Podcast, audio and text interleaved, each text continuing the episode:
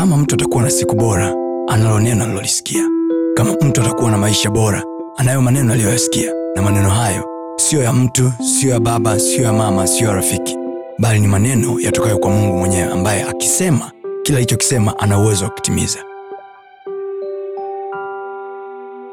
Nilipochukua ile hela nikaenda kuchukua mzigo, mtumishi, nilivyoenda kuchukua mzigo uliisha. Ulivyoisha na wakati mwanzoni vitu vilikuwa ni vigumu. Eh, hata haviendi. nilivitoa dukani, yani watu wakaja kuvishambulia, mi nikashangaa, wakavichukua hivi vitu, mbona vilikuwa vizuri tu, viko ndani. Nikaambia hivi okay. vitu. mwanzoni yani vitu vile vile ambavyo vilikuwepo siku zote watu wanapita lakini hawavioni. E. ila safari hii baada ya maombi mm, watu wakavifuata vitu vile vile vile vile. ambavyo mwanzoni walikuwa wanavipita ndivyo itakavyokuwa kwako kwa jina la yesu walivyovichukua nikaongeza vingine. Jana asubuhi "Hmm, mbona sasa hivi unafanya biashara sana? Nikaambia sisi ndio wangao tunaosaidiwa na bwana.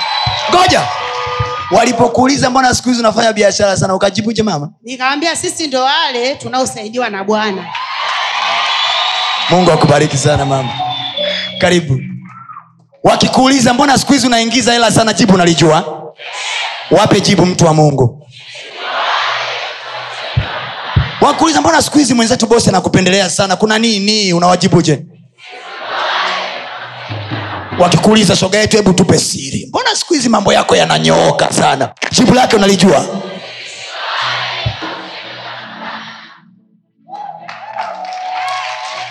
Karibu. Mtumishi wa mungu huyu mama amenifata ushuhuda wake ni kwamba alikuwa na shamba lake maeneo fulani ambayo ni eka tano lakini limekuwa na utata. Kuna watu kama vile walitaka kumnyang'anya lile shamba bila kuwa na vithibitisho vyovyote na amekuwa akipitia kwenye hiyo hali ya changamoto kutokuwa na shamba lake kwa muda wa miezi sita lakini miezi mingapi mama yaani watu wanataka tu kuchukua shamba lako Bwana Yesu asifiwe.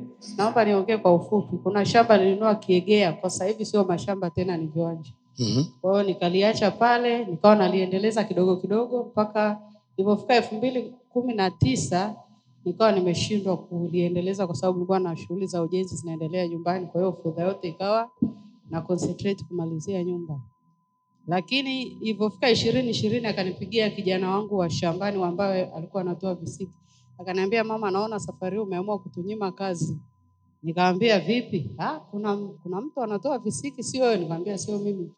Sasa nilivyoanza kufuatilia nikagundua alikuwa ni mtendaji wa kijiji kile ambaye alivyoona tu kwamba miaka miwili alijaendeleza akachukua akaendelea nalo. Lakini nikaendelea kumwomba mungu. Mwezi wa tatu huu tulivyoanza kongamano nikasema mungu naomba mwezi huu shamba langu lirudi. Kwa ukawa ni mgogoro kabisa kwamba watu wanataka kuchukua shamba tangu elfu mbili na ishirini. Kwa sababu aliyelichukua ni mtendaji na najua sheria za ardhi, mi sijui chochote. Basi cha kushangaza sasa, hii mwezi wa tatu kongamano lilivyoanza, tukawa tunakuja kwenye maombi, katika mambo mengi nilionayo na lenyewe nikawa naweka. Sasa siku moja ambayo ni ya ajabu, siku ya yani Jumanne ambayo tulikuwa siku moja ambayo ni ya nini? Ya ajabu. Kuna siku mungu atakufanyia utaiita ni siku moja ambayo ni ya ajabu. Mm-hmm. niko nyumbani juma juma jumatatu usiku nimelala. Ikafika saa tisa nikaanza kuomba maombi yale ya hatimaye mzidi kuwa udari nikawa nateka fikra wazee wa baraza wale ambao wananisikiliza geukie nakwambia kabla ujaenda interview yoyote teka nyara kila fikra. Kabla ujaingia kwenye kesi yoyote kabla ujaingia kwenye jambo lolote teka nyara kila fikra. Shusha waweke chini ya miguu yako. Mm-hmm. basi nilivyomaliza saa tisa saa kumi nikalala. Sasa nimelala nikakuota mchungaji na Cyprian hapa. Mtu wa mungu tuliotwa. nyumba yangu ilipo huu uwanja aliposimama kijana yule Mm. nikawaona. Yani niko kama hivi nikaona barabara ile ya kuingia. Niko na mdogo wangu kawambia we yule sio pasta. Kanaambia afu kama ilikuwa kigizagiza kinaingia sio giza in lakini kama kagiza hivi. Nikamwambia ni yeye ngoja nimfuate. Nikasogea nikakuta na Cyprian mnanong'onezana pale. Nikasema "Mm, shikamoo mchungaji maraba karibu nyumbani mchungaji kwangu ni pale hukuonekana kujali mnajadili hapa na mtumishi. Nikasema saa mchungaji namkaribisha nyumbani iko bize yani uko bize mnaongea. Nika nimerudi kidogo hivi. Baadaye nikaona badala ya kuja sasa nikukaribisha umekatiza kwenye shamba la jirani yangu hapo. Mko bize na vijana wanaingia hivyo wanavyokuwa wanakusindikiza. Mko bize mnakatiza. Eh. nikasema kwani vipi? Nikaendelea kulala nimeshtuka asubuhi. Nikasema hii ndoto maana yake nini? Mbona sielewe nikakumbuka wakati na, nafuatilia emmanuel tv walikuwa wanasema tumekuota prophet tb joshua sijui ulikuwa unafanya hivi in dream I saw kwa hiyo nikaamini nikasema eh, leo jumanne siku ya kesi alafu ya kukusanya mashahidi. Kuna Ni, nilikuwa shambani.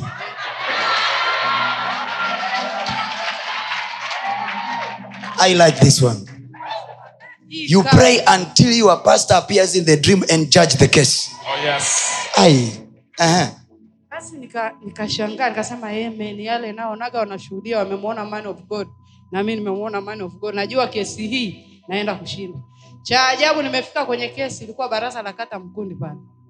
Nimefika pale mashahidi wangu wakaja kama mvua yani wanafanya kupigia mama hujafika? Kwa sababu niliwambia nitawapa chochote usumbufu wakafika pale walitoa ushahidi mchungaji mzuri yani clear. Shamba linunua elfu mbili kumi na nne likaanza kuendelezwa lakini huyo ameanza kuendeleza. Yani wako very clear systematic. Nikashangaa sasa mtendaji analeta mashahidi.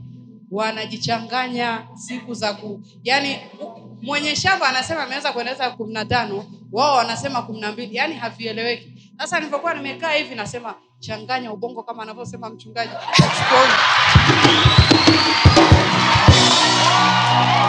Usiingie kwenye kesi na sisi. Sisi ndio wale. Hebu yako kakuchanganya ubongo ma. Nikasema mchungaji wanasema anachukua ubongo wa mbele nyuma anachanganya. Si mnadhania anafanyaga masiara sikiliza kilichotokea. Basi wanajichanganya akaingia wa kwanza akachanganyikiwa akasema na wapili hivyo. Akaingia wapili naye yani anacho cha mbele kiko nyuma cha nyuma kiko mbele wewe ni dubu sio mtu tena my god yoyote anayesumbua maisha yako sema kwa jina la yesu Jina la Yesu. ubongo wa mbele Ubongo wa mbele. na uhamie nyuma Na nyuma. na ubongo wa nyuma Ubongo wa nyuma. na uhamie mbele mbele. vinavyowazwaga vya na ubongo wa mbele viamie vihamie nyuma nyuma. ai Waka- furuvuruga? kama nakuona mama ulikuwa unafanya hivi nini? Ayayaya yaani kuna wakati unatakiwa tu kwenye kesi unafanya tu namna hii. Wanakuuliza mweshimiwa wakimu anakuuliza mbona unafanyafanya mikono hivi niko kazini mweshimiwa basi mtumishi tulivyomaliza pale wakanisikiliza baadaye wakasema mtendaji huyu mama kwa mashahidi wake na dokumenti zake kwamba amenunua. Huyu yuko sahihi. We ulifanyaje? Nilipewa sijui yani havieleweki. Yani ni foja foja tu na ushahidi foja hivyo. Baadaye mwisho wa hukumu akasema mama nenda kachukue shamba lako endeleza. Huyu hana haki yoyote. Chochote ulichonyang'anywa maishani mwako yes. kama mtumishi wa mungu kwa jina la yesu tunakirejesha kwako. Tunakirejesha kwako. Amen. Afya yako inarejeshwa Amen. amani yako inarejeshwa Amen. sasa nisikilize na naomba upokee kwa moyo wako wote jambo lolote linalokuondolea amani Oh, yes. kwa jina la yesu ninalifuta kwenye maisha yako Amen. liwe ni la siri Yes. au ni la wazi Yes. liwe ni la ndoto Yes. au ni la wazi Yes. sasa naingia kwenye ulimwengu wa ndoto Amen. kwa jina la yesu Amen. nampiga anayekusumbua Amen. namwondoa anayekusumbua Amen. Kila msiba wako ugeuzwe kuwa furaha nasema adui zako wavurugwe wao wavurugwe wao Amen. waharibiwe wao Amen. sema wachanganywe wachanganywe Wachanganywe, wachanganywe Wachanganywe. kwa jina la yesu Kwa jina la Yesu. sema vuruga e bwana eh. wachanganye Wachanganye. mama baraka na wewe una shamba unalo kunyang'anya wanataka kukunyang'anya. Na kutamkia kwa jina la yesu Amen. kesi yako ni lini Tarehe ishirini moja. mwezi wa nne Eh, ukifika kwenye hiyo kesi Amen. kwa jina la yesu Amen. watajichanganya Amen. watavurugwa Amen. watachanganywa Amen. tena wee ya kwako itakuwa balaa ya kwako itakuwa balaa mama Amen. yani wale wenyewe walioenda wataenda kama watu wanne hivi Amen. wengine watageukiana wao kwa wao watasema huyu mama tunamwonea tu huyu mama tunamwonea tu na kutamkia kwa jina la yesu.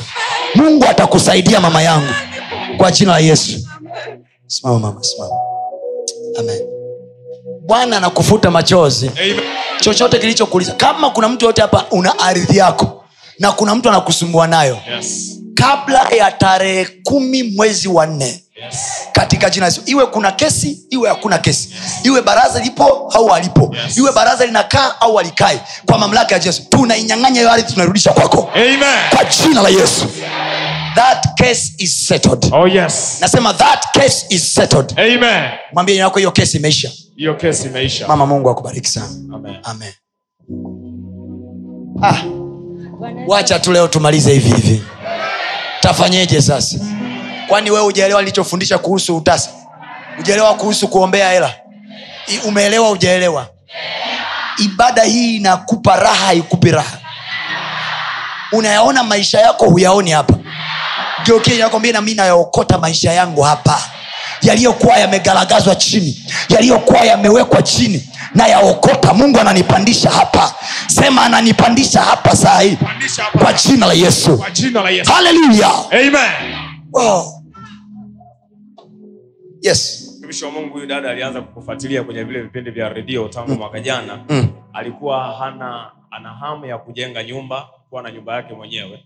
Japokuwa alikuwa mshahara wake hautoshi Mhm. e, fedha ya kupata kiwanja kuwa nazo. Mhm. lakini baada ya kuanza kufuatilia kwenye redio akapata ujasiri ametafuta kiwanja. Kwa yale maneno ambayo ulikuwa unayatamka eh, kupitia redio na baadaye ameanza ujenzi wake na hapa ndo alipofikia Bwana Yesu asifiwe. Basi kanisa, huu shuhuda utatusaidia wote.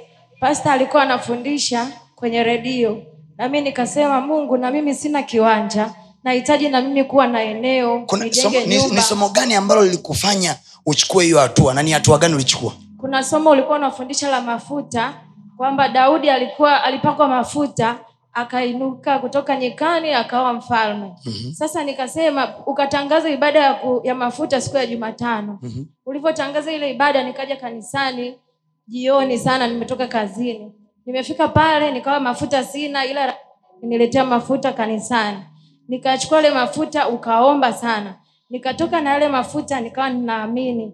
Baadaye sasa nikaitwa na mtu akasema kuna maeneo yanauzwa, nikasema nahitaji, lakini niliwahi waambia siku moja hapa ishu sio vile vidudedude mafuta sijui maji Mm-mm.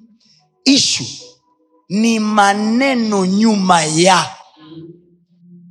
na ndiyo maana kama mnakumbuka vizuri kipindi kile nilisema hivi unaweza ukaenda kwenye eneo unalolitaka wewe alafu ukatembea huku unatamka unasema mpaka linageuka linakuwa la kwako yes. niambie ulipofika ukafanya?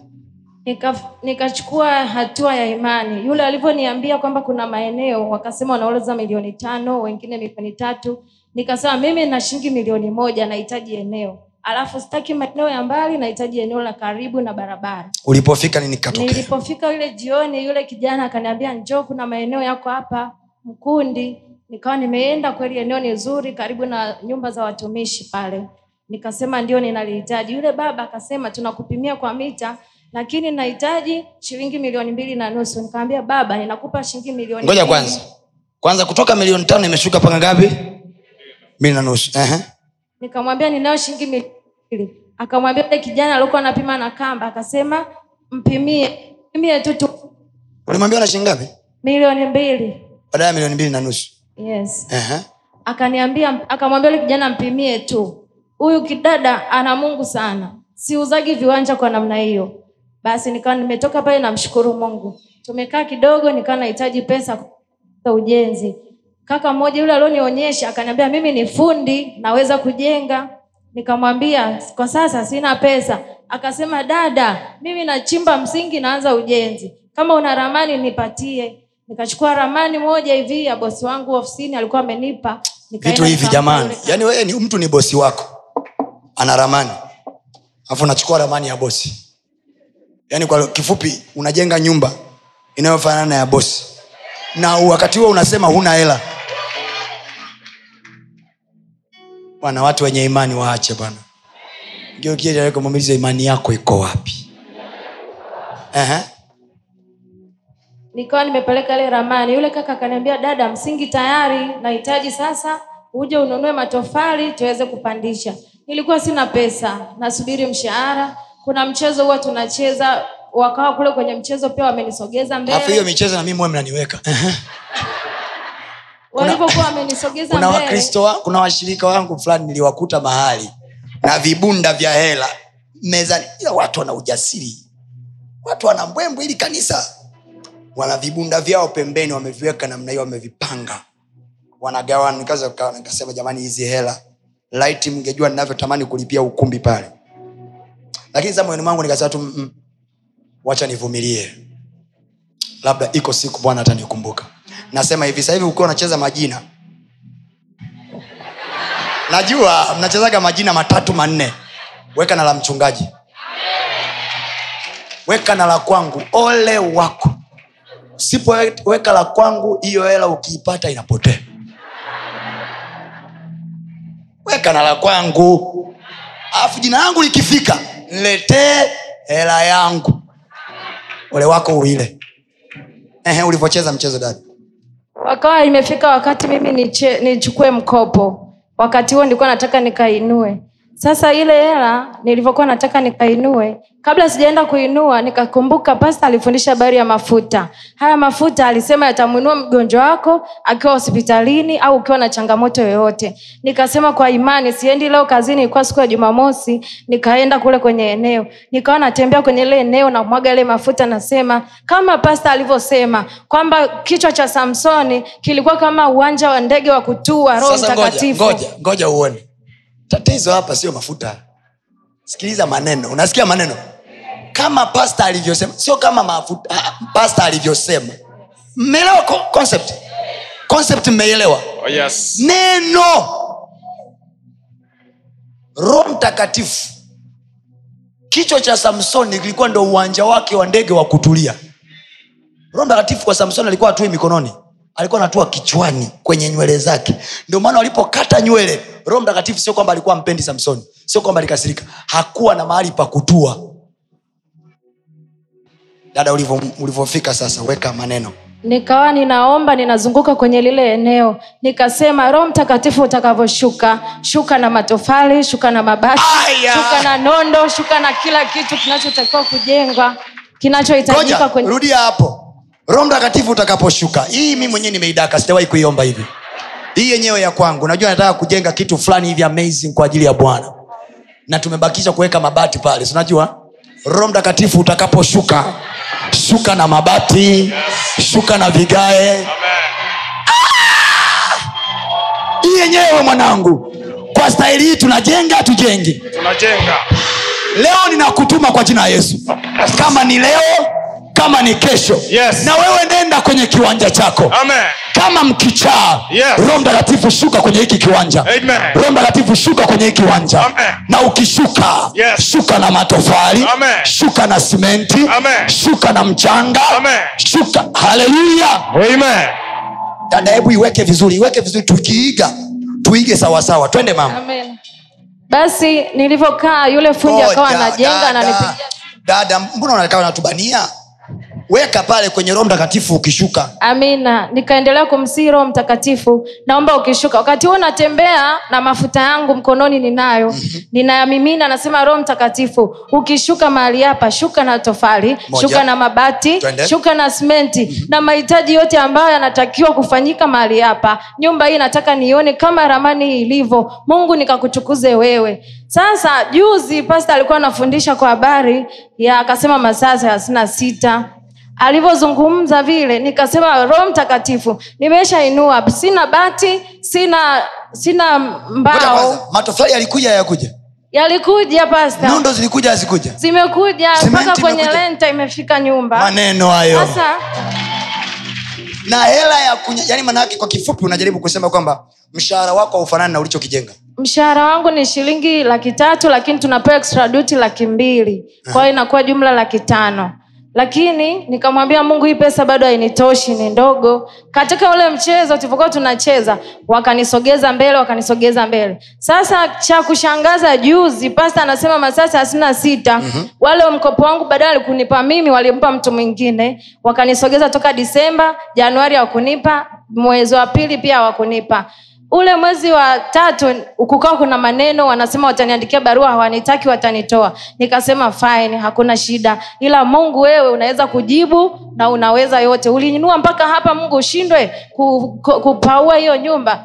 Juzi ni pasta alivyosema masaa thelathini na sita nikaingia kwenye maombi usiku. Wakati naomba nikakumbushwa kitu. Namwona pasta ananisemesha kwenye maeneo kama ya shambani ananiambia mwanangu kwa kuwa umekaza kumpenda bwana bwana atakutetea katika haki yote. Nikaamka nikasema mm, pasta kama nimemsikia anasema alikuwa anasema nini? Ilikuwa asubuhi sasa nimeamka tena kwa kuchelewa.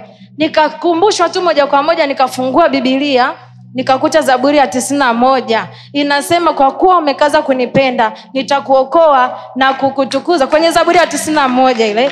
Sasa nikakonfirm na yale maneno kwenye ndoto. Sasa ah, ile masaa thelathini na sita niko kazini nikapigiwa simu nikakutana na mtu pale ofisini akasema yeye huwa anasafirisha mbao. Nikamweza nahitaji mbao za kujenga. Akaniambia tafuta fundi aweze kwenda kupima. Akanitajia idadi ya mbao na idadi ya bati. Nikamwambia bati napata wapi? Akasema kuna mdogo wangu yuko dar es kwenye kiwanda na huwa wanasafirisha mabati kuja morogoro.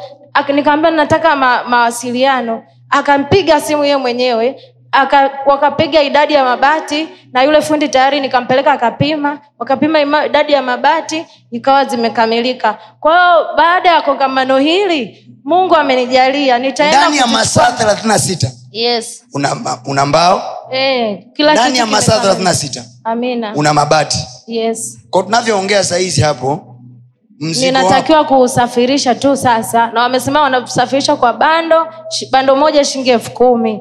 Kuja morogoro. na wamesema wana... yes. amina. Kwa hiyo dada hapa hapa mi nawe tunavyoongea nyumba yako ina bati tayari. Amina. Nyumba yako ina yaani zipo dar es salaam zinatakiwa zije ambapo ninaweza kuzisafirisha. Kabisa. Amina. Kwa maana yake ndani ya wiki hii unaanza kuweka bati juu amina namsubiri fundi tu yuko iringa akirudi atakamilisha. Amina malizia wewe mwenyewe sisi ni akina nani? Kama sio bwana huyu ni nani? Nauliza kama sio mungu huyu ni nani? Sema bwana amefanya mwenyewe. Kwa kifupi kabisa mama tuambie mungu amefanya nini kwako. Bwana yesu asifiwe namshukuru mungu. Wakati naingia ukumbi huu nilikuwa na maumivu makali sana. Nilienda hospitali mara ya kwanza nikatibiwa ni, ukatulia. Ni, ukarudi tena. Dada yangu akaniambiaje uende tena hospitali utaishije hivyo? Nikamwambia mimi siendi tena hospitali naenda kwenye nani kongamano. Na, na imani nitapona. Kweli nimehudhuria lile kongamano mungu ni mwema namshukuru nimepona. Mtumishi wa mungu huyu mama ndio yule ambaye alikuwa anasumbuliwa ubavu wake kwa muda wa miaka minne. Pamoja na miguu yake ilikuwa inamuuma sana. Hata Mama, usiku ulikuwa- alikuwa hawezi kulala. Hebu hebu tuelezee vizuri mama ulisema ulikuwa na maumivu makali. Ulikuwa na maumivu makali wapi? Kwenye ubavu ulikuwa kama unapooza mpaka mguu. Na uwezi hata kulala? Siwezi. Kwa miaka mingapi? Miaka kama mitatu hivi. Mitatu ndiyo ubavu unauma ndio. Na kulala huwezi. Siwezi. Nikienda hospitali napewa tu dawa kama za kutuliza tu. Hali tena inarudi baada ya mwezi mmoja tena unasikiaje? najisikia vizuri kabisa. Hauna maumivu sina yoyote. maumivu yoyote yesu amekuponya. Mshangilie yesu ambaye bado anaponya watu wake. Mungu akubariki mama. Mungu akubariki sana. Karibu. Bwana yesu asifiwe. Amen. Napenda kutoa ushuhuda wangu. Mwaka elfu mbili kumi na nane baba alikuwa anatamka maneno kwamba kama unatamani kufanya kazi sehemu nenda ile sehemu. Au kama unataka mtoto nenda kanunue nguo uweke ndani. Mimi nilichukua lile neno kuna sehemu nilikuwa natamani kufanya kazi. Ila najiuliza nitafikaje kwa elimu yangu? Kwa namna gani nilikuwa na napenda kufanya sehemu mbili. Sehemu ya kwanza nilifanikiwa kwa kutamka. Nilikuwa nashika karatasi sehemu ninayotaka kufanya nikafanikiwa. Ni kazi tu sio permanent temporary na ninaifanya. Na ninaheshimika nikiifanya hiyo kazi. Ushuhuda ambao sasa ile niliokuwa natamka pale natembea ilikuwa ni sokoine university. Nilikuwa nikipita pale nasema siku moja nitafanya mahali hapa ila nitaingiaje mwaka jana wakatoa nafasi za kuhamia. Sikupata taarifa. Kuna watu kazini wakawa wameandika maombi wakapata. Watu wakawa wananiambia we na umaarufu wako mbona wenzako wanakuacha? Kuna siku utakuta ofisi haina watu wenzako wanakuacha wanaenda. Mm. Nika, ya nikasema hivi kweli kweli kuna watu nawafahamu lakini mbona hawajanipa hii taarifa? Nikaanza kuwauliza naowafahamu wakasema si hatufahamu ikawa mwezi wa tisa tuna maombi yale. Baba anasema utapata kazi bila kufanya interview na pia utatumia vyeti vyako vile ambavyo havitumiki. Wakati huo unafanya kazi kwa kutumia diploma nilisha graduate degree.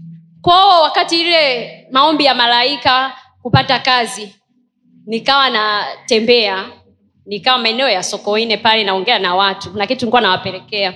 Akatokea bosi mwenyewe ambaye anajua kwamba hizo nafasi zipo akaniambia eh, nikamsalimia tu.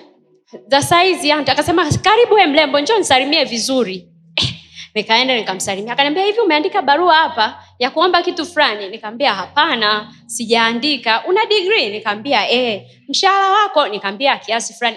Nenda kaandike ile barua uipitishe kwa mkuu wa shule afisa elimu na mkurugenzi.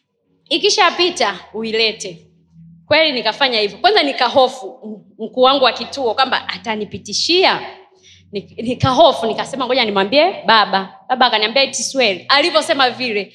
Yani nikawa so excited. Nikasema hii imepita. Asubuhi napeleka ile barua yangu nampa ps apeleke kwa mkuu akasema haipiti. Nikaambia wee mi nina malaika. Hii ataipitisha. Kweli mkuu anazunguka anatoka anaingia anatoka nakwambia mi nina malaika. We una nani? Kwao mkuu akawa anazunguka mwisho wa siku ps anaingia na bado. Yani Nikamwambia ngoja, kwanza mama. Sisi sisi hatuibiwi.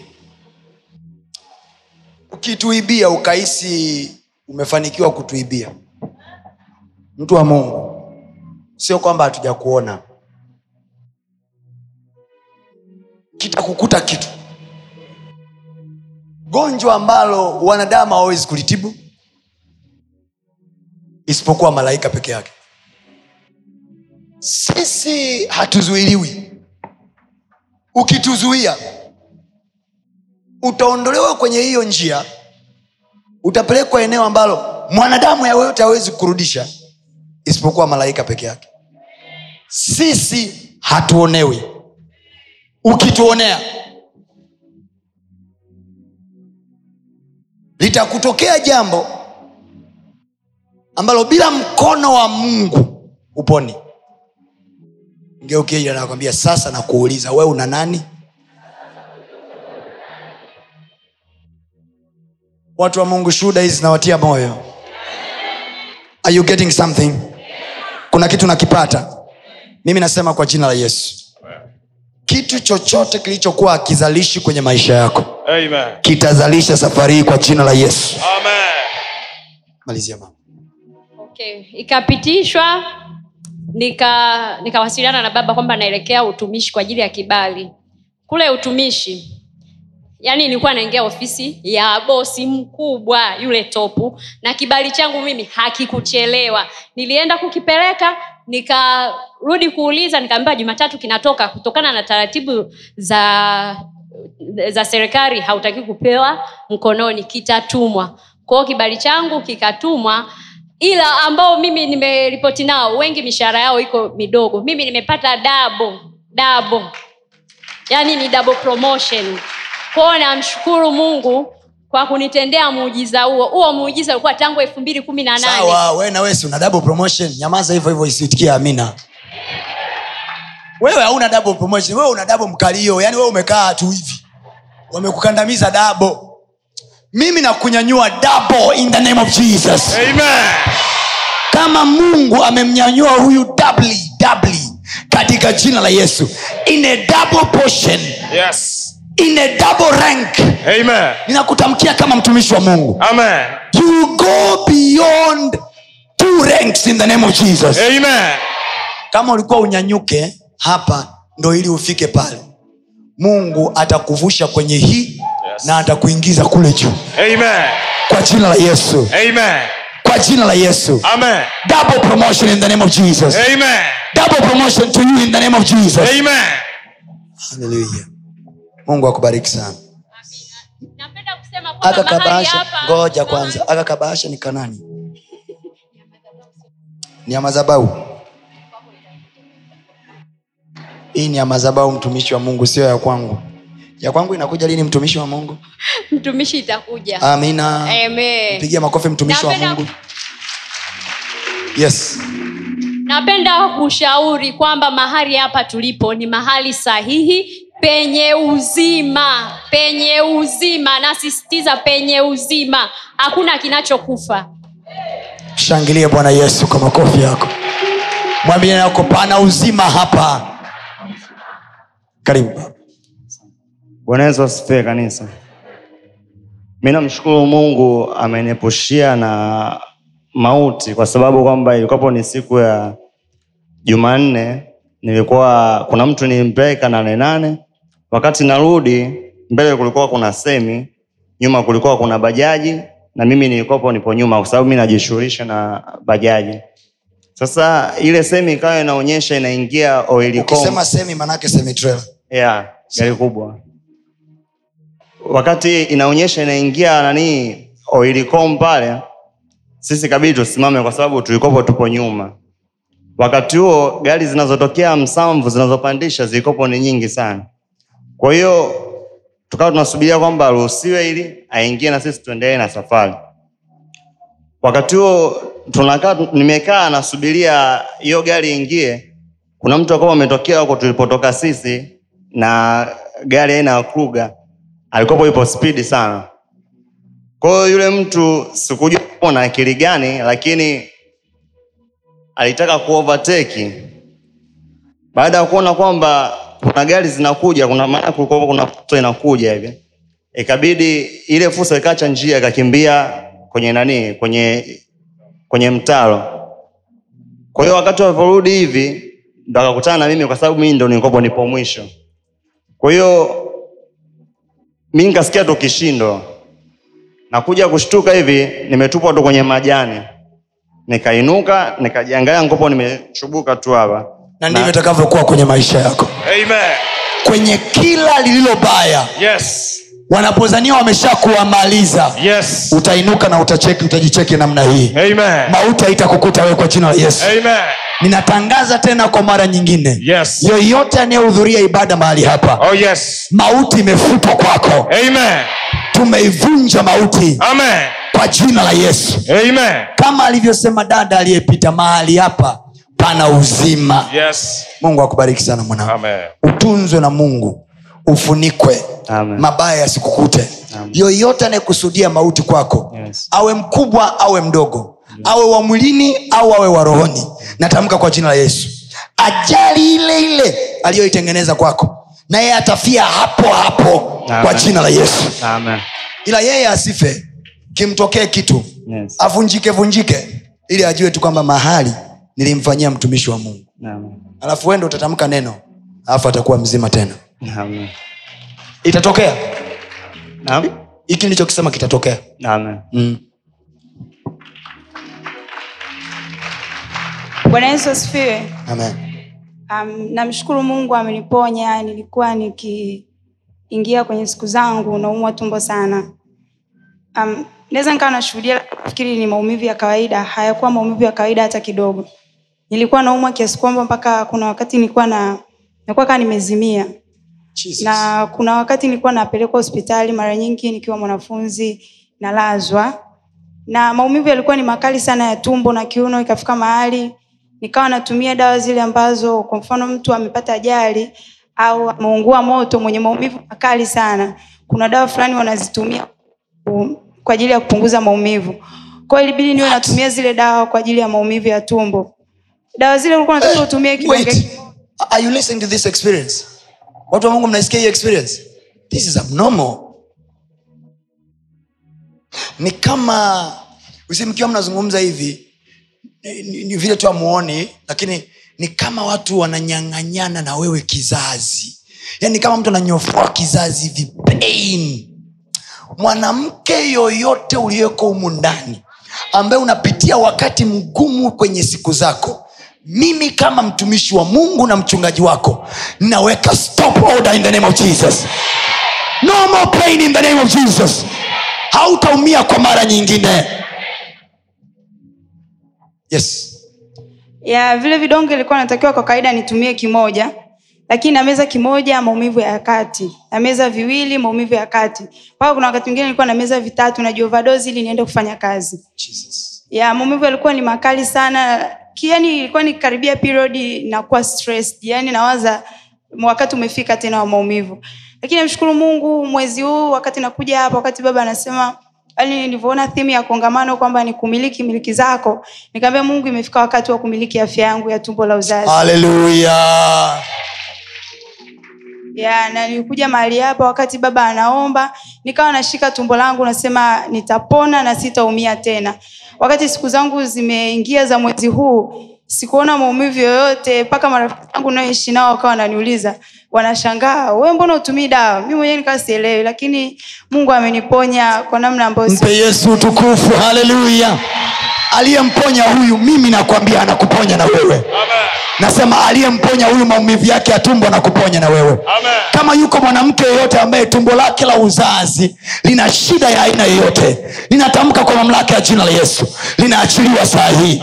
Ninaamuru mashetani kwa jina la yesu. Ondoa mkono wako kwenye tumbo la mwanamke huyo. Ondoa mkono wako kwenye tumbo la mwanamke huyo. Mwanamke huyu awekwe huru. Simama juu kwa miguu yako. Nasema mwanamke huyu awekwe huru saa hii. Awekwe huru saa hii. Awekwe huru saa hii. Awekwe huru saa hii. Chochote alichopanda kwenye mwili wako ninaking'oa kwa jina la yesu ninaking'oa kwa jina la yesu ninaking'oa kwa jina la yesu kila mkono uliokaa Yes. kwenye tumbo lako Yes. na kunyang'anyana mayai na wewe Yes. na kunyang'anyana na mfumo wako uzazi na wewe Yes. kwa jina la yesu yoyote kwenye ulimwengu wa roho Yes. anayekula watoto wako Yes. ukipata mimba zinatoka Yes. anayekula watoto wako Yes. wakati wa period yako Yes. anakula mayai yako Yes. kwenye ulimwengu wa roho Yes. I release fire in the name of Jesus. Amen. Ninamwamuru achie mkono wake Amen.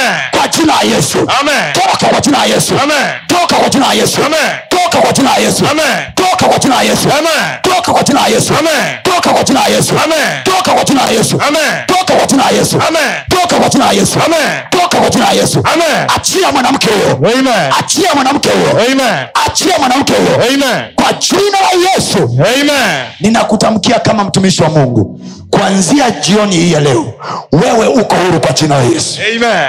nasema wewe uko huru kwa jina la yesu Amen. nasema wewe uko huru kwa jina la yesu Amen. sema amina kubwa Amen.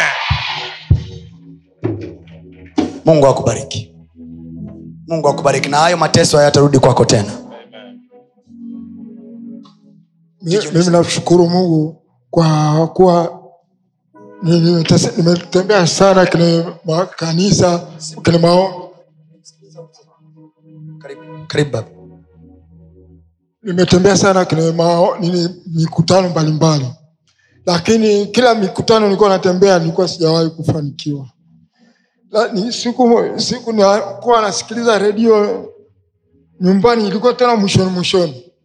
Nikawambia kuna watu, kuna watumishi wako pale matumuguru akatamka niko matumuguru hapa. Nikasikia kitu kinanivuta nenda kene mkutano huo wakati huo nilikuwa na mkutano mji mpya mimi ruferani nilienda nilizuria mara moja. Ilikuwa ni mzuri tu lakini ilinionyesha njosamani Sama- baba baba ulikuwa una changamoto gani? Aha.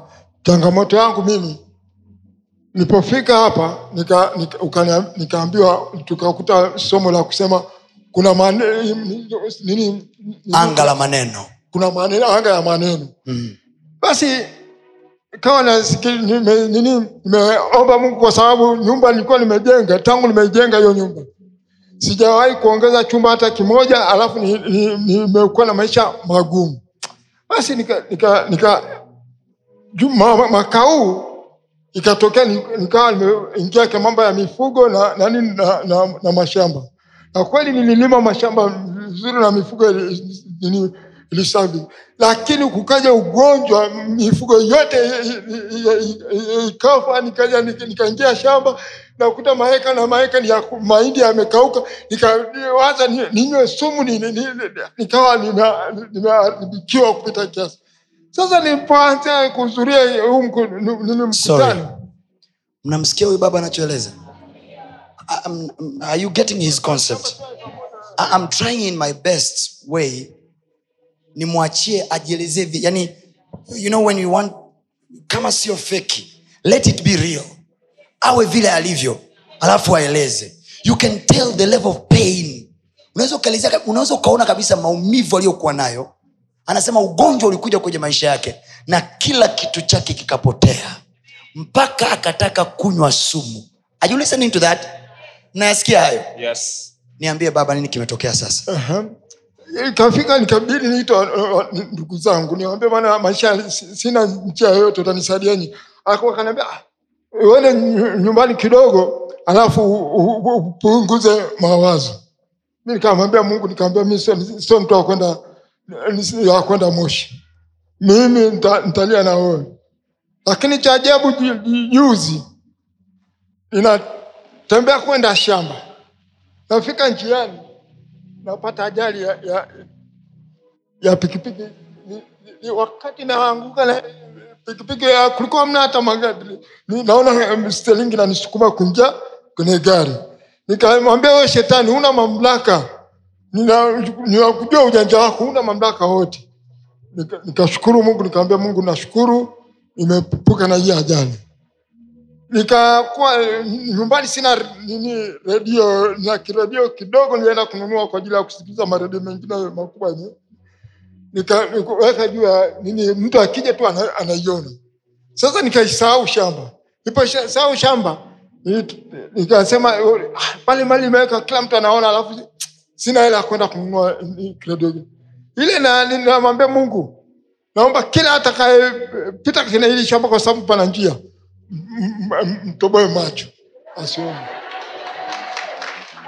Kitu kilichoendelea mimi nika, nika, nika, nika, nika, sasa sasa baba. narudi. Kwa, kwa, sababu, kwa sababu ya muda tuambie ulivyokuja kwenye kongamano mungu akakufanyia nini? Ili tuokoe muda. tuache ya asubuhi. Yeah. leo asubuhi niliporudi shamba jana nililala shamba nimerudi nime, nime kwa sababu nilisikia neno tu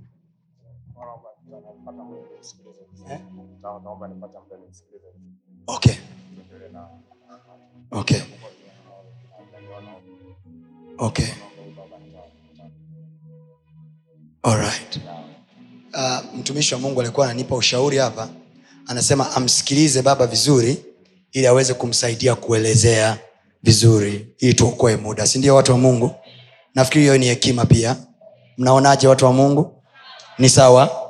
Baba ngoja akusikilize vizuri ushuhuda wako ili aweze kuuweka vizuri ili tuweze kuuelewa kile ambacho nakutaka kusema. Sindio baba? Umenielewa babangu? Lakini ulivyokuja leo asubuhi nini mungu amefanya kwako? Asubuhi juzi nililala shambani. Lakini niliporudi jioni asubuhi jioni nikakuta mtoto tulikuwa tuelewani naye nini. Ametengeneza chakula vizuri safi. Mtoto ambaye mlikuwa mwelewani naye? Nilikuwa mtoto alikuwa nyumbani anabeba beba vitu. Kumbe na hapo- mlikuwa hamwelewani. Eh, kumbe hapo kulikuwa kuna vitu vilivyopotea vitu vingi. Unajua mtoto akishakuwa nadokoadokoa mm. unamwita wewe mwizi kila chochote kinachopotea unajua ni yeye. Lakini cha ajabu leo asubuhi vile niliokuwa najua ni mtoto amebeba asubuhi nashangaa jirani yangu eh, kwa pale nyumbani anaonekana ni mchawi wa kutupa alafu ni, ni rafiki wa, wa mtoto wangu kupita maelezo. Anakuja asubuhi. Ananiambia nimekuja bana kuna zile kuna masufuria kuna sufuria kama sita hivi. Na ya, yani ngoja ngoja sasa niweke vizuri watu waelewe. Nafikiri wa, wenye akili nyingi mmeelewa. Yaani yeye aliamini vitu vya mto, vitu vyake mle ndani vinadokolewa na mtoto wake vinaibiwa na mtoto wake kwao kila kipotea kitu anamwita mtoto wake mwizi. Kumbe jirani yake. Kumbe alikuwa ni jirani yako. Mto- mtoto alikuwa anatumiwa na, na pepo. Mm. hata nikitoka kile maombi. Sasa elezea pale pa jirani pale. Elezea pa jirani tu kwanza. Sasa yule ma, mama akaja asubuhi. Ananiambia bana hii masufuria hizi hapa. Mm-hmm. nikasikia roho kwanza yule mama nikajiuliza huyu mchai amekuja kimu, kwa sababu nyumba yangu ina fensi amekuja kumuugiza kwa sababu tunamjua akafanya nini sasa baba? Akaleta zile sufuria akasema kuna akaleta vitu vilivyopotea. Eh, vitu vilivyopotea ndo akavileta. Akavileta. Akavirudisha. Akavirudisha. Mungu akubariki sana. Masunga you should help us. Ngoja huyu baba usikilize ushuhuda wako unaofuata mwingine. Alafu tunaendelea. Tunataka tu, mtu kila mtu ashuhudie ushuhuda mmoja mmoja haleluya bwana yesu asifiwe. Hii ndiyo sababu kwa nini tunasema mtu wa mungu kama una ushuhuda tunaomba utufuate pale nyuma tuusikilize. Amena nia ni kwa kukusaidia ku, ku, kuelezea kama huwezi kujieleza. Sasa tuliposema watu waende kutoa ushuhuda wengine wenzetu wote amkwenda kutoa ushuhuda mmekuja saa hizi na kwa sababu sasa hivi ni saa tisa inaelekea kamili na tutakiwa tumalize ibada hii saa nane kamili. Kwa sababu hiyo tutasikiliza ushuhuda huu mmoja wa mwisho. Hizi nyingine tutazisikiliza jumapili ijayo. Amen. Naweza mkarudi kukaa. Yaani na wewe umekaa hapo mbele waliposema ushuhuda tukasikilize ukarudi huku nyumba. Wha- wha- what's wrong with you? Kwamba yani you are so special huwezi kusikilizwa. No, no, no, you don't do that. Follow the order. Kwa mfano kuna watu mnakujaga humu ndani. Asha zanakusogeza kwenye kiti. Kaa hapa kaa hapa. Na mkiingia kanisani observe order. Ni nidhamu tu yani hiyo nidhamu yake peke yake. Tunasema jamani mwenye ushuhuda aje amwone mtumishi wa mungu. Kawai badani na yuko mbele. A wengine labda wamechelewa wako kule juma na mbele umekaa na tangazo lilisikia. Hukwenda we don't do that here we don't do that here. We don't. Observe order. Ili tufike mbali tuheshimiane. Tangazo likitolewa unajua kabisa hili ni la kwangu. Natakiwa kufanya kitu hiki. Nenda kasikiliza unachokisema. Na mungu atakubariki. Amen? Amen. let's do that next time. Never play around. We are in a very serious business here. Hiki sio kikundi cha watoto wanaocheza wanaojifunza kucheza. No we are in very serious matters here nasikia hapa tunashuhudia vitu vya hatari kabisa. So we are organized. Amen. Mmeelewa? Geukie jirani yako ambie discipline is everything. Usivuke mipaka usiotakiwa kuvuka. Amen. Yes. Karibu. Bwana yesu asifiwe. Napenda nitoe ushuhuda. Mimi tangu elfu mbili na kumi na tisa nilikuwa na kesi mahakamani ulikuwa? Na kesi mahakamani. Mm-hmm. hiyo kesi ilikuwa ina vita sana. Toka nilivyoiloji kwa sababu nilishafanya contract na wakili lakini nika break. Lakini tatizo sio wakili itakuwa ni nguvu za giza. Toka nimeweza kulaunch ile kesi nimekuwa napitia ndoto. Naota ndoto mbaya sana ambazo sikuwahi kuota toka ni, nizaliwe nilikuwa nawasiliana na mama mchungaji nikawa namtumia message nikamwambia mama mchungaji ninaota ndoto ambazo ni ngumu na sijawahi kuziota maisha yangu yote. Tangu hiyo elfu mbili na kumi na tisa nikapita kipindi cha depression. Hata afya yangu ikawa worse, ikuwa mbaya sana. Yaani nakuwa na hofu nakosa kujiamini hata kazini nashindwa kufanya kazi. Yaani hata wazazi wangu walikuwa na feel bad vile wanavyoniona. Basi wakati kesi inaendelea yule respondent wangu akawa ananitumia message za vitisho. Anasema hautafanikiwa kwenye hilo jambo lako unalo liopti. Nasema hivi wakutumie tena meseji nyingine. This time wao watatumiwa meseji na mungu. Wataondoka kwenye vitanda vyao. Wakiwa wamelala watapitiliza huko huko. Kwa hiyo nikawa napitia wakati mgumu. Nikawa kama nimekosa tumaini kabisa nikawa naendelea kumwomba mungu. Na madhabahu hii nilikuwa naendelea kufika mara kwa mara pale ambako nakuwa nipo likizo ninakuwa sipo ila kimaombi nakuwa nafuatilia online kupitia facebook. Akawa anatumia meseji za vitisho lakini nikawa kwa namna jinsi ilivyokuwa nikichati na mama alikuwa ananipa neno moja tu la kunijenga. Heri usiogope mwamini mungu kwa mimi nilikuwa nina hofu ni mwoga sana. Yaani hata kusimama mbele za watu hapa sasa hivi naona ni neema ya mungu. Haleluya huo na wenyewe ni muujiza. Kuogopa sana sio sifa. Geukia naambia uoga sana uta, utashindwa kula. Alafu najua waoga wote sehemu yao ni kuzimu. Unajua? Anasema waoga wote wachawi wote wazinzi wote. Kwao unaweza ukajifanya wewe sio mzinzi lakini ni mwoga. Sehemu yako ni shimoni.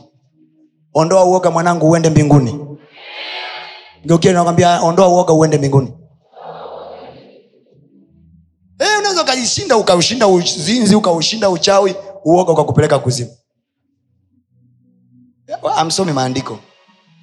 Nazania uoga ni sifa tuambie sasa mama mungu amefanya nini? Um, mungu amenitendea. Kwanza nikaanza kuwa jasiri afya ikarudi nikawa strong popote naposimama najiamini nikawa siogopi nikiota ndoto mbaya ninaikemea. Na ndoto hizi zilikuwa zinafika zile tarehe za kesi. Kwa mfano kesho ni kesi. Leo siku naota ndoto kama mtu anataka kunirepu.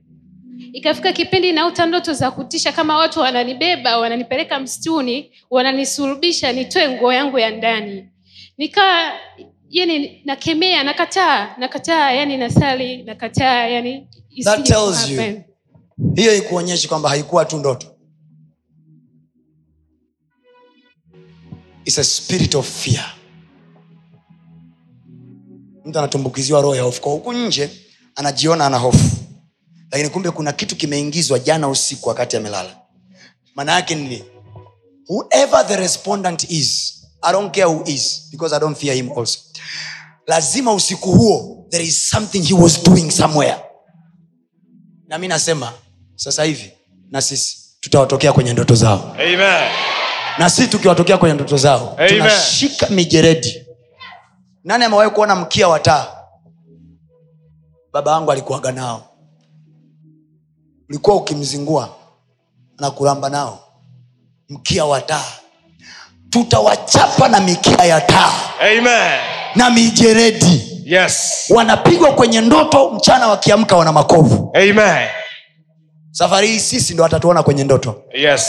nasema safari hii sisi ndo watatuona kwenye ndoto zao Amen. hujanisikia nachokisema nasema safari hii Yes. sisi ndo watatuona kwenye ndoto zao Amen. safari hii sisi ndo tutawakimbiza Amen. kama walikuwa wanatubeba wanatupeleka sisi msituni safari hii tutawabeba wao Amen. na kuwapeleka kwenye misitu wao Amen. Yes, ma'am. nashukuru mungu pamoja na zile hekaheka zikiwa nyingi mungu amenipigania nikamaliza vizuri.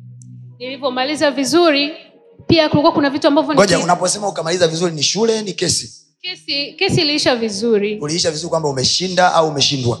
Nimeshinda kwa mazingira waliokuwa wameandaa kwa kweli ilitakiwa iwe vice versa lakini mungu amekupigania na umeshinda. mpe yesu makofi na vigelegele kila kesi yoyote uliopo Oh, yes. na kutamkia kwa jina la yesu Amen. iwe ni kesi ya mahakamani Yes. iwe ni kesi ya hospitalini Yes. iwe ni kesi ya mashambani Amen. kesi ya aina yoyote mahali popote Yes. i speak as the authority of god Amen. nanena kama mamlaka ya kimbingu Amen. nasema nanena kwa mamlaka ya kimbingu Amen. pokea ushindi kwenye kesi hiyo Napokea. nasema pokea ushindi kwenye kesi hiyo Napokea. nasema pokea ushindi kwenye kesi hiyo Napokea. kwa jina la yesu Amen. mungu akubariki sana. You have another testimony? Please malizia kulikuwa kuna request ambazo nilikuwa naziomba kazini lakini hazifanikiwi. Na mi nilikuwa ninahisi ni ule uovu wa maneno ya uovu aliokuwa amenitungia maana alikuwa ananiambia hautaka ufanikiwe kwa lolote. Yaani wewe utakuwa mtumwa mnakumbuka anga la maneno? Mnakumbuka anga la maneno and you remember this lady wakati tunatamka hapa wakati tunaomba siku ile ya jumapili iliyopita kwenye anga la maneno Yes. remember wangapi nakumbuka alikuja hapa akiwa na manifest Yes. manaake maneno alikuwa anafanya kazi kinyume na yeye Amen. listen what happened Aha. kama nitamkia yale maneno hiyo juzi nikaa nimekuja hapa kwenye maombi wakati mchungaji anaomba nikaa nahisi kama anapandisha kutapika yani mbavu zinauma kabisa yani kama kitu kinatoka kitoke ngapi walimuona lakini kina fail na mimi toka nimeanza kumfahamu mungu sijawahi kuanguka. Lakini nikashangaa nimefika hapa madhabahuni naamka nimejikuta nipo chini. Kitu ambacho sikuamini kama kitatokea. Baada ya hapo nikatoka nikasema mungu kwa namna ulivyonifungua hii ni deliverance. Kitu changu nitakachokiplani kinaenda kuwini. Kulikuwa kuna request zangu nilikuwa nimeziomba kwa katibu mkuu na nilikuwa nina asesi ya watu kunisaidia. Tena yuko kabisa kwenye ofisi lakini hanisaidii wala hanifanyii chochote. Baada ya kutoka hapo hiyo juzi nimetoka kazini nikasema moja kwa moja naenda kwa katibu mkuu dodoma. Nikaenda dodoma jioni nikalala. Niko sina hela kwa sababu mimi ndo mama mimi ndo baba. Kwa nikaa nimetumia hela kulipa house rent pamoja na school fees ya mtoto. Nikaa nimefika dodoma sijai kufika dodoma ikuwa ni marango kwanza. Nikalala loji ambayo ni too expensive nikatoka pale usafiri kutoka area c mpaka sasa nikwambie kitu. It was not too expensive. It was your level in the presence of god. Nasema hata kwa bahati mbaya watu watakuweka unapostahili. Nasema utawekwa unapostahili kwa jina la Amen. yesu. Hautashuka chini ya thamani yako. Aha. toka pale nilipokuwa nimelala area c mpaka magufuli city ofisi zilizopo nikaulizia usafiri ili niwahi kufika nikaambua bajaji elfu thelathini. Nikasema oh my god mbona nikiangalia waleti yangu haina hela? Sasa nafanyaje? Na maana nikitoka hapo na, narudije morogoro? Nikasema tu hell ngoja tu niende. Nikafika. Nimefika pale ofisini sijawahi kusikilizwa kwenye ofisi yoyote kama nilivyosikilizwa juzi. Wow. yani sijawahi kusikilizwa nimefika mapokezi tu yule mama akanikaribisha kwa uchangamfu. Nikamwambia na shida ya kuonana na katibu mkuu. Akaniambia shida yako nikamweleza. Akaniambia "Ah, lakini ngoja tukudirect kwa mkurugenzi ila sasa hivi ametoka baada ya saa sita atakuwa amerudi. Nikamwambia natokea mbali nahitaji kumwona basi naomba nionane na naibu wake. Akaniambia haiwezekani mimi nakushauri mkurugenzi ndo atakufaa zaidi. Wakati niko pale namwomba mungu. Ghafla yule mama akaniita akaniambia ameshafika ngoja nikaonane naye. Nikamwambia niruhusu tu mimi nikamfesi mwenyewe. Akaniambia amna wewe kaa tu hapo. Yule mama akapanda juu kule ghorofa. Alipofika akarudi akaniambia lete dokumenti zako. Nikampatia akaziangalia. Akaniambia amekuambia upande juu uende chumba namba fulani utamkuta. Nilivyofika pale nikamsalimia nikamkabidhi ile document. Nilipomkabidhi ile document akaipokea. Alivyoipokea akaniambia imeisha. Sasa mimi nikaa nimeheng imeisha vipi? Sina notification yoyote kwamba neno imeisha itanisaidiaje? Akaniambia tu wewe nenda. Mi wakati nashuka kumbe akawa amewasiliana na yule dada ya mapokezi pale. Akamwambia mwambie binti asiondoke asubiri hapo. Yule mama wakati nataka kutoka nikamwambia ameniambia imeisha lakini mi sijamwelewa akaniambia "Ah, ameniambia kwamba usubiri hapo. Basi nikasubiri. Baada ya dakika kumi nikaletewa barua zangu. Barua, barua zile ni confidential ambazo zinatakiwa ziwe posted lakini nilipewa mkononi. Palasata la katush mm. i smell a miracle. Fanya mm. nasikia harufu ya muujiza. Kuna kitu mungu anafanya kwako. Kupitia shuhuda hizi najua kuna kitu mungu anafanya kwako. Amen. najua imani yako imejengeka. Amen. so mama ukaondoka ofisini. Nikaondoka ofisini nimefika tu nimeshuka pale nakutana na gari ya abc nikaingia sikuuliza nauli. Nafika ndani ananiambia mpaka morogoro elfu ishirini. Kiangalia kwenye pochi ndio hiyo elfu ishirini sina nauli ya daladala ya kwenda nyumbani. Hey, sasa nikasema "Mm, nimeshaingia hata nikishuka isaidii nikafika ila na wewe. Yaani na muujiza ulioupata kule bado ulikuwa unawaza nauli. Kayona. Ehe. Nikafika pale nikashuka. Nilivyoshuka namba ya kwanza kunipigia ni mamangu mzazi. Akaniambia vipi? Nikamwambia salama. Nikamwambia tena bora umenipigia. Mimi hapa sina hela. Akaniambia basi kaa nakutumia hela. Akanitumia hela tu kiasi kidogo kwenye unajua yale mambo ambayo kwenye pochi una hela kwenye simu una vocha. Barabarani una rafiki. Kila ukipiga ndugu mteja tunapenda kukufahamisha. Ongeza salio kwenye simu yako. Kulia hakueleweki ushoto hakueleweki. Gafla binvu mama anakupigia simu. Kabla ya maongezi mengi bi mkubwa umejileta mwenyewe. Sababisha muamala. Mwisho wa siku ukafika nyumbani. E, nikafika nyumbani. Nimefika nyumbani asubuhi asubuhi nikapata simu. Kuna mtu akanipigia simu akaniuliza hivi ile akaunti yako ya crdb bado unatumia? Nikamwambia ndio. Akaniambia okay baada ya muda fulani nitakuwekea hela. Yaani sikuamini kwa sababu nilikuwa nawaza just imagine the end of the month alafu hela sina hata shilingi. Sasa na mama ile alionitumia ilikuwa ni ndogo kwa movement za hapa na pale. Kweli akanitumia nikashangaa nimeona transaction kwenye crdb imekuja kwenye namba yangu kwamba umewekewa shilingi milioni moja kwenye akaunti yako. Kweli na huyo mtu hukumwomba wala sikumuomba wala sikumwambia. Huyo ndio mungu tunayenena habari zake. Amen.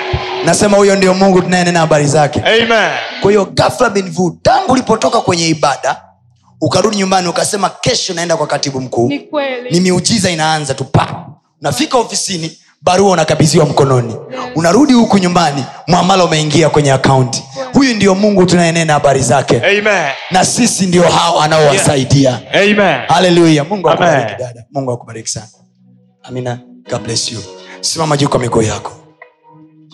Sema huu na mimi ni wakati wangu na mimi ni wakati wangu. Saa hii ni saa yangu. Saa hii ni saa yangu. Mungu aliyetenda kwa hawa mungu aliyetenda kwa hawa. akatenda na kwangu pia. Atatenda na kwangu pia. Leo nataka niombe kuhusu utasa.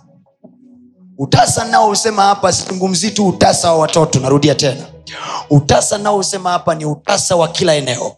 Nimekufundisha kidogo nikakwambia mtu anaweza akawa na capital anaweza akawa na mtaji na mtaji peke yake haujawahi kufanikiwa. Kwa sababu nimetoa mfano hapa nikasema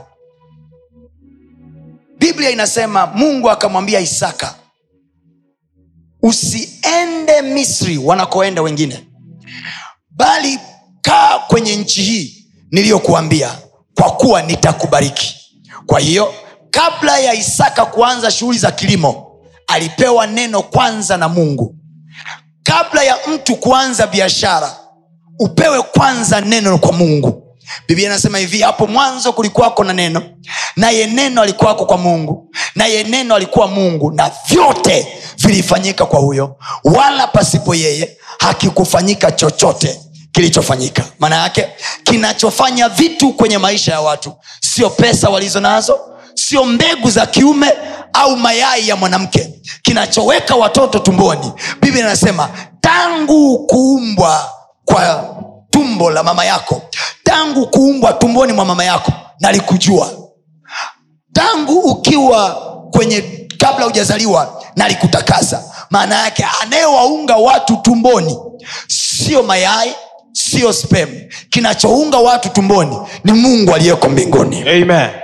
nani ameelewa mpaka hapo? Kwa sababu hiyo maisha yetu tunayoishi si yale majimaji tu ya mwanaume yanayompa mwanamke ujauzito au si yai tu la mwanamke linalompa mwanamke mtoto. Hapana siyo hiyo peke yake. Nitakukatalia kwa sababu wako watu wanaziona siku zao kama kawaida na mayai wanayo lakini hawana watoto. Wako wanaume wanazo spem lakini hawana watoto. Hii kujulishe ya kuwa wako watu hata ukienda hospitalini wanasema you have low count sperm manake mbegu zako hazina uwezo wa kuzalisha. Kwa hiyo mtu anaweza akawa na mbegu lakini mbegu yake haina uwezo wa kuzalisha. Vivyo hivyo kwenye maswala ya fedha mtu anaweza akawa na pesa lakini pesa yake haiwezi kuzalisha. Yes. ni pesa sawa ni mtaji sawa ni milioni kumi sawa ni milioni moja sawa lakini haina uwezo wa kuzalisha chochote.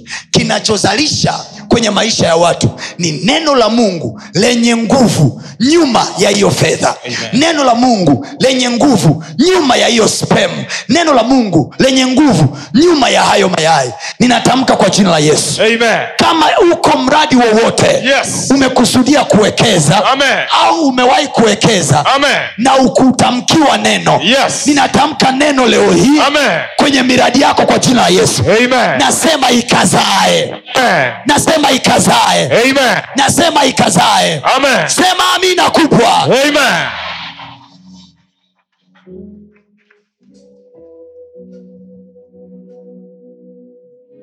isaka anaambiwa na mungu usikimbie kama wanavyokimbia wengine wewe baki kwenye nchi hii alafu anamwambia maana nitakubariki kwenye nchi hii ile nchi ya gerari ambayo alikaa isaka ilikuwa ni nchi yenye ukame. Ilikuwa ni nchi kame. Ina ukame ndani ya ile nchi. Na wengine wote wanakimbia kwa sababu ya ukame. But there was one man nasisitiza. Kulikuwa na mtu mmoja ambaye yeye alikuwa hakimbii alikuwa na taarifa nyingine juu ya ile ardhi. Ile ardhi kwake yeye ilikuwa sio ardhi yenye ukame. Yeye ana taarifa nyingine kwamba ardhi hii ina baraka maana mungu amesema nitabarikiwa. Biashara unayoifanya wengine wanaweza wakasema biashara ya kuku siku hizi hailipi na unajisikia kukata tamaa. Biashara ya nguo siku hizi hailipi na unajisikia kukata tamaa. Biashara aina fulani siku hizi hailipi na unajisikia kukata tamaa. Nisikilize mtu wa mungu kinachowafanikisha watu kinachofanya vitu vitokee sio connection. Yes. kinachofanya vitu vitokee sio mtaji sio pesa kubwa. Yes. kinachofanya vitu vitokee biblia anasema katika huyo neno vyote vilifanyika vyote vilifanyika ninakutamkia kwa mamlaka ya jina la yesu Amen. ninatamka kwa mamlaka ya jina la yesu Amen. chochote ambacho Yes. umeanzisha kwenye maisha yako na kipokee nguvu ya neno Amen. na kipokee nguvu ya neno biblia anasema neno la mungu li Hai. tena lina nguvu kwa hiyo kama mtaji wako au biashara yako imenenewa mauti au inaonekana kufa. Kama spem zako zinaonekana ni spem zilizokufa kiasi kwamba huwezi kuzalisha mtoto yoyote au mayai yako inaonekana ni mayai yaliyokufa kiasi kwamba huwezi kupokea mtoto au kila ukipata mtoto anakufa au ana, unapata abortion. Naomba nikutamkie leo hii kwa jina la yesu. Nimekuja kugundua kwenye maisha yangu hatuhitaji tu mbegu za mahindi tunahitaji na baraka ya mungu juu ya mbegu ya mahindi. Oh yes. Biblia inasema hivi baada ya isaka kutamkiwa baraka sio kwamba alienda kulala. Na hiki nataka niwafundishe watu wa mungu sio kwamba tunapowatamkia mkalale. No tunapokutamkia sasa nenda kapande. Sasa nenda kafanya biashara. Kwa sababu kinachofanya ile biashara sasa sio pesa. Yes. no biblia anasema hivi isaka alipotamkiwa baraka akaenda akaenda sasa kupanda. Alipopanda biblia anasema akavuna vipimo mia wakati wenzake mashamba yao yanaingia ukame mashamba yao yanaingia ukame Yes. kitu kile kile ambacho wengine wanafeli kufanya Yes. ninakutamkia kwa jina la yesu Amen. wewe utaweza kufanya Amen. mwezi huu wa nne kwa jina la yesu Amen. mpango wote wa kibiashara ulio nao Yes. any business plan that you have Amen. may it receive power of god Amen. Ipokee neno la bwana Amen. huo mpango ukawe hai huo mpango ukawe hai Amen. huo mradi ukawe hai Amen. hiyo idea ikawe hai Amen. ukaliweza hilo jambo kwa jina la yesu Amen. hilo jambo likawezekane kwa jina la yesu likawezekane kwa jina la yesu likawezekane kwa jina la yesu likawezekane kwa jina la yesu mahali popote ulipowekeza hela yako Yes. na ukuwa unaona matokeo Yes. na ujaona matokeo kwa muda mrefu Yes. ni kwa miaka mingi Yes. au miezi mingi Oh, yes. au siku nyingi. Yes. kwa jina la yesu kristo. Ninakutamkia kwa mamlaka ya jina la yesu. Amen. ukaone matokeo sasa. Biashara yako ikazae. Amen. kazi yako ikazae. Amen. tumbo lako likazae. Amen. kwa jina la yesu kristo. Amen. zako zipewe nguvu. Amen. mbegu zako zipewe nguvu. Amen. mtaji wako upewe nguvu. Amen. pokea uwezo wa mungu. Juu ya mbegu zako. Juu ya mtaji wako. Juu ya msingi wako. Mahali popote shambani mwako. Yes. Unakopanda na auoni matokeo Yes. ninatamka kwa jina la yesu kristo Amen. ninatamka kwa jina la yesu kristo mahali popote shambani mwako Yes. unapopanda vitu na wauvuni Yes. katika jina la yesu kristo Amen.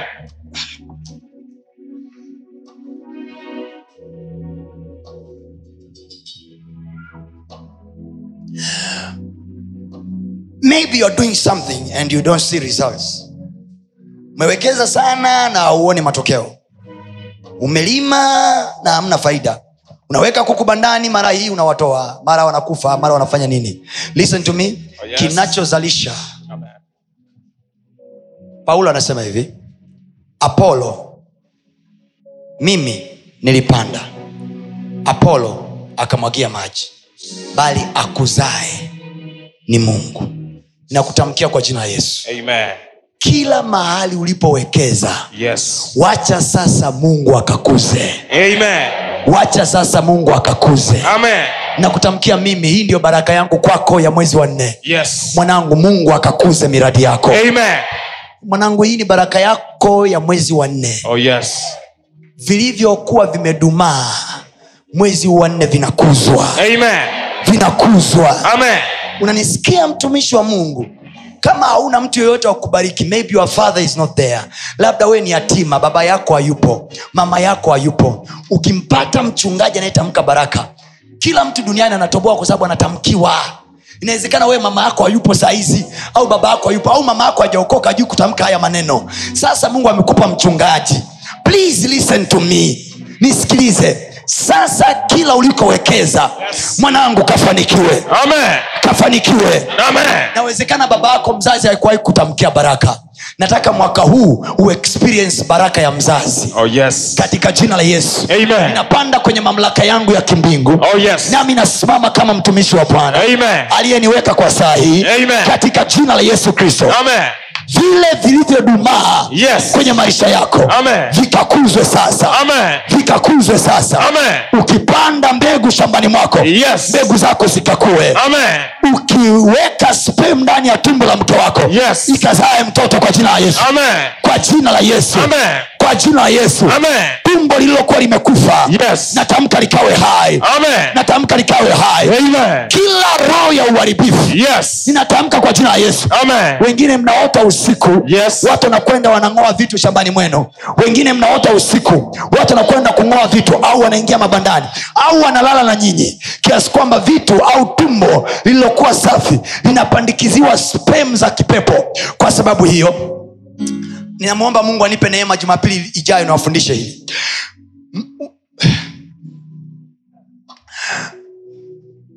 time.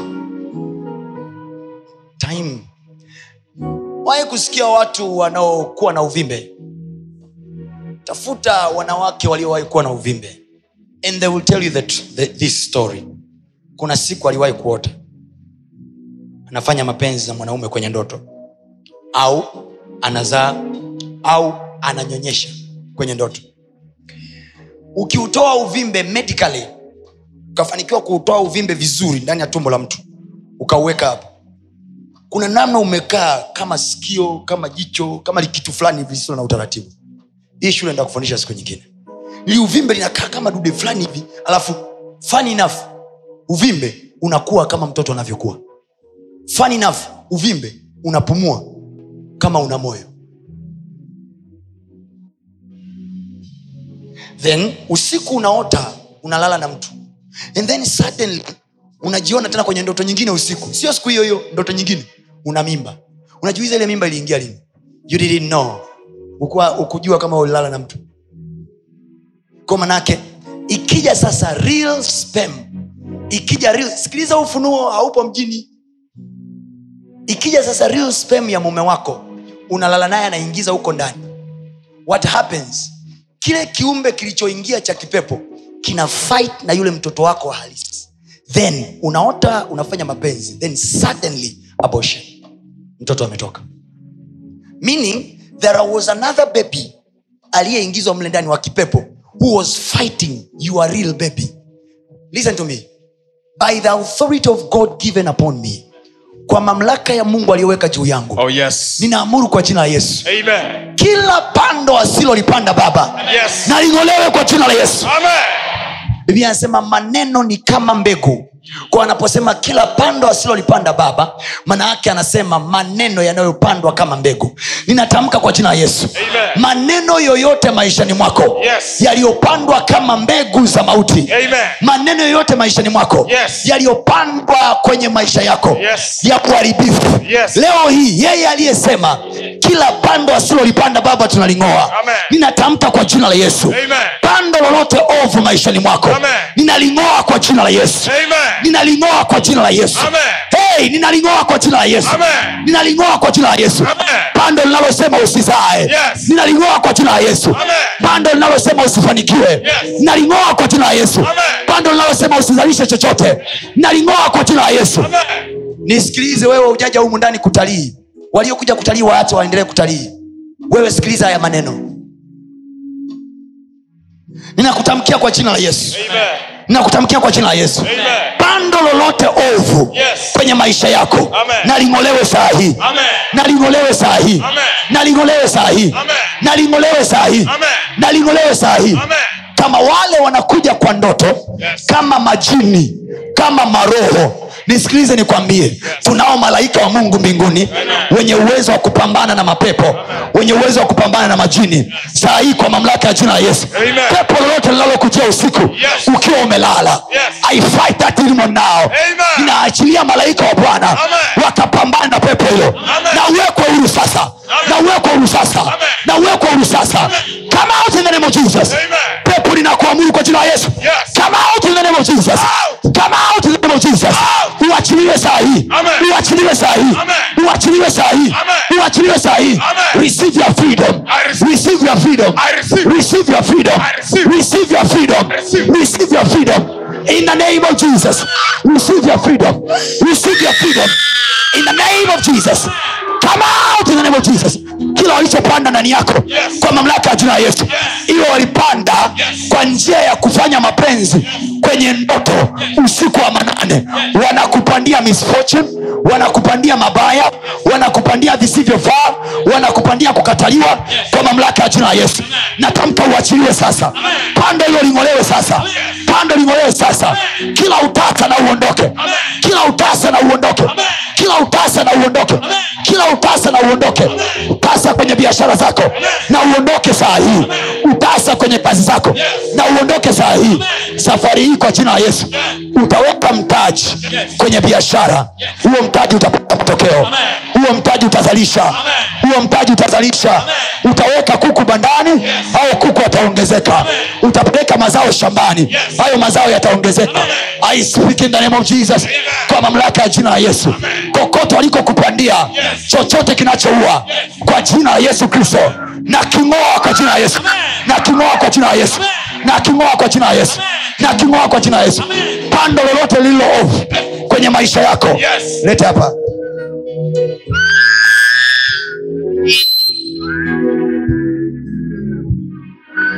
mlikuwa mmembeba vizuri. Mnamweka chini. Sana mshikaji akiwa huko chini.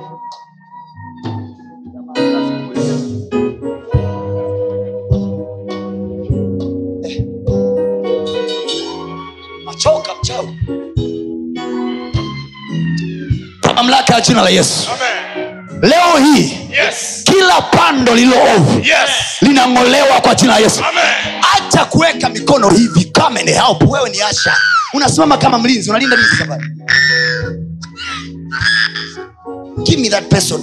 huyu mtu mlikuwa mmembeba vizuri. Nataka kuweka mkono tumboni mwake. Mnamshusha. Nawekaje mkono? Haya mwekeni nyinyi kwa mamlaka ya jina la yesu Amen. mahali popote kwenye maisha yako Yes. ambapo kuna kifungo Yes. kama walipanda jambo lolote Yes. kwenye maisha yako Amen. kwenye tumbo lako Amen. kwa jina la yesu mwanamke uliyetasa Yes. sikia haya maneno Yes. ninaunoa utasa huo kama waliliharibu tumbo lako Yes. ili kila unaposhika mimba mimba ziharibike kwa jina la yesu kwa jina la yesu kwa jina la yesu ninaondoa tumbo lililoharibika. Naondoa tumbo lililoharibika. Na kuwekea tumbo jipya. Na kuwekea tumbo jipya. Na kuwekea tumbo jipya. Na kuwekea tumbo jipya. Kwa jina la yesu. Anza kuomba kwa maneno yako sasa. Kalabayatokota rakokotaladabasataladidabalatit rosakatala tekekototo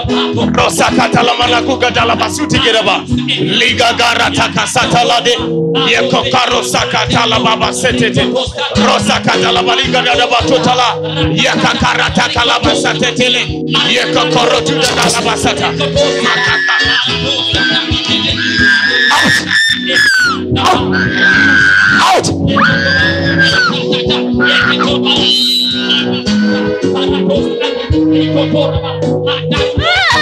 Jesus name. saa hii kwa jina la yesu. Amen. Ninasema sasa kwa mamlaka ya jina la yesu Amen. mahali popote kwenye maisha yako walipofunga vifungo Yes. ili usizalishe chochote Amen. iwe ni vifungo vya kichawi Yes. vya kishirikina Yes. huyo mrudishe kule vifungo vya kishirikina Amen. vifungo vya kichawi Amen. kama kuna lolote kwenye maisha yako Yes. walitamka kwa maneno Yes. au waliweka dawa Yes. Kwa jina la yesu Yes. ili usizalishe kitu Yes. au wewe usizae Yes. kwa jina la yesu kristo funguliwa sasa Amen. Funguliwa sasa. Funguliwa sasa. Funguliwa sasa. Funguliwa sasa. Funguliwa sasa. Kwa jina la yesu. Mshangilie bwana kwa maisha yako. Oh, yes. weka mikono yako namna hii. Yani don't go out this time. Stay where you are. This is very important. Weka mikono yako namna hii sema kwa jina la yesu. Kwa jina la yesu. Chochote kile chochote kile kwenye mikono yangu. kwenye mikono yangu. Kinachosababisha. Kinachosababisha. Vitu visizaliwe. Vitu visizaliwe. Kila nikishika kitu. Kila nikishika kitu. Hakizai akizae utasa wowote. Utasa wowote. Kwenye mikono yangu. Kwenye mikono yangu. Ninauondoa kwa jina la yesu. Ninauondoa kwa jina la yesu. Kila kifungo kila kifungo. kwenye mikono. Kwenye mikono. Toka kwa jina la yesu. Toka kwa jina la yesu biblia inasema isaka mke wake alikuwa anaitwa rebeka. Biblia inasema tumbo lake lilikuwa limefungwa. Lilipofungwa biblia inasema isaka akamwombea na tumbo lake likafunguliwa. Kwa hiyo maombi yanaweza kufungua utasa. Yes. Hana alikuwa azai alipoomba akazaa. Lakini kubwa kuliko zote sara miaka tisini ajezaa sara akuombewa sara alitamkiwa neno akaambiwa mwakani makira kama haya utapata mtoto natamka saa hii inawezekana yuko mwanamke ambaye ni tasa yes na ume, umeolewa muda mrefu na hujapata mtoto Yes. na kutamkia kwa jina la yesu Yes. mwakani majira kama haya Yes. tutakuona ukiwa na mtoto wako Amen. umempakata kwa jina la yesu Amen. mtu yoyote ambaye alikuwa anafanya biashara haizai chochote Yes. tunapofika tarehe tatu ya mwezi ujao Yes. utasimama mbele za mungu na ushuhuda Amen. ya kwamba bwana amezalisha miradi yako Amen. kwa jina la yesu pokea ongezeko pokea. pokea ongezeko. Napokea mungu anaweza kufanya kitu hiki. Amen. it is biblical. Siku moja mungu biblia anasema wakati yakobo yuko kwa labani alafu anafanya biashara na labani baada ya labani kumwonea sana yakobo biblia anasema mungu akamwelekeza yakobo nini cha kufanya. Akatuma malaika alipomtumia malaika biblia anasema vitu vikageuka. Sema vikageuka. Nikageuka. biblia anasema yakobo yeye alikuwa anataka kupokea alikuwa anatakiwa kupokea kondoo wenye marakaraka. Halafu labani anatakiwa apokee kondoo plain na ng'ombe plain. Labani alijua kwa kusema hivyo atakuwa amemdhulumu yakobo. Mungu akaingilia mfumo wa uzazi wa wanyama. Yes. kwa hiyo mungu anaweza akaingilia mfumo wa uzazi wa kuku wako Amen. wa ng'ombe wako Amen. wa nguruwe wako Amen. wa kila unachomiliki Eh, yes. wa tumbo lako Amen. sema kwa jina la yesu Jina e bwana ingilia kati Eh, ingilia kati. mfumo wangu wa uzazi sasa na mimi nikazae nikazalishe Nikazalishe. kwa jina la yesu Yes. kila biashara unayoifanya Yes. naiwekea mkono juu yake hapo ipokee uwezo wa kuzaa Amen. Kila mtaji utakaokuwa nao Yes. kuanzia mwezi huu wa nne Yes. biashara yote utakayoanzisha Yes. yoyote utakayoifanya Yes. kwa jina la yesu kristo Yes. ipokee faida yake ipokee uzazi wake Amen. kwa jina la yesu Amen. kwa jina la yesu Amen. kwa jina la yesu Amen. kwa jina la yesu Amen. kwa jina la yesu Amen. pokea kuzaa Pokea. kwenye chochote unachokifanya Yes. pokea kuzaa Pokea. kwa jina la yesu Amen. pokea kuzaa Pokea. in the name of jesus Amen. pokea kuzaa Pokea. in the name of jesus. Amen. pokea kuzaa. In the name of jesus. Amen. mwezi huu wa nne utaitwa kwako mwezi wa kuzaa matunda Amen. hakuna kitu utakifanya mwezi huu wa nne. Hautaona matokeo yake. Receive fruitfulness. Napokea. kwa jina la yesu kristo. Hautapoteza chochote mwezi huu wa nne. Utaziona faida. Amen. utaziona faida. Ulikuwa unafanya kazi na hela uioni Yes. safari hii utaiona kwa jina la yesu. Amen. safari hii utaiona kwa jina la yesu. Amen. mshahara wako wa mwezi wa nne Yes. mungu atakupa idea ya nini takufanya Yes. hautapotea. Hautasema nafanya kazi napata hela lakini siioni. Mwezi huu wa nne kuna kitu kitafanyika. Amen. kwa jina la yesu kristo. Kwa jina la yesu kristo. Taandika miradi itapokelewa. Amen. taandika proposal zitapokelewa taandika vitu vitapokelewa. Amen. kwa jina la yesu. Receive the blessing now. In the name of jesus usiache kufuatilia masomo yetu mengine kupitia mitandao yetu mbalimbali ya kijamii ambayo yote inatumia jina la pasta tony kapola. Youtube facebook pamoja na instagram. Namba ni 762153539 barikiwe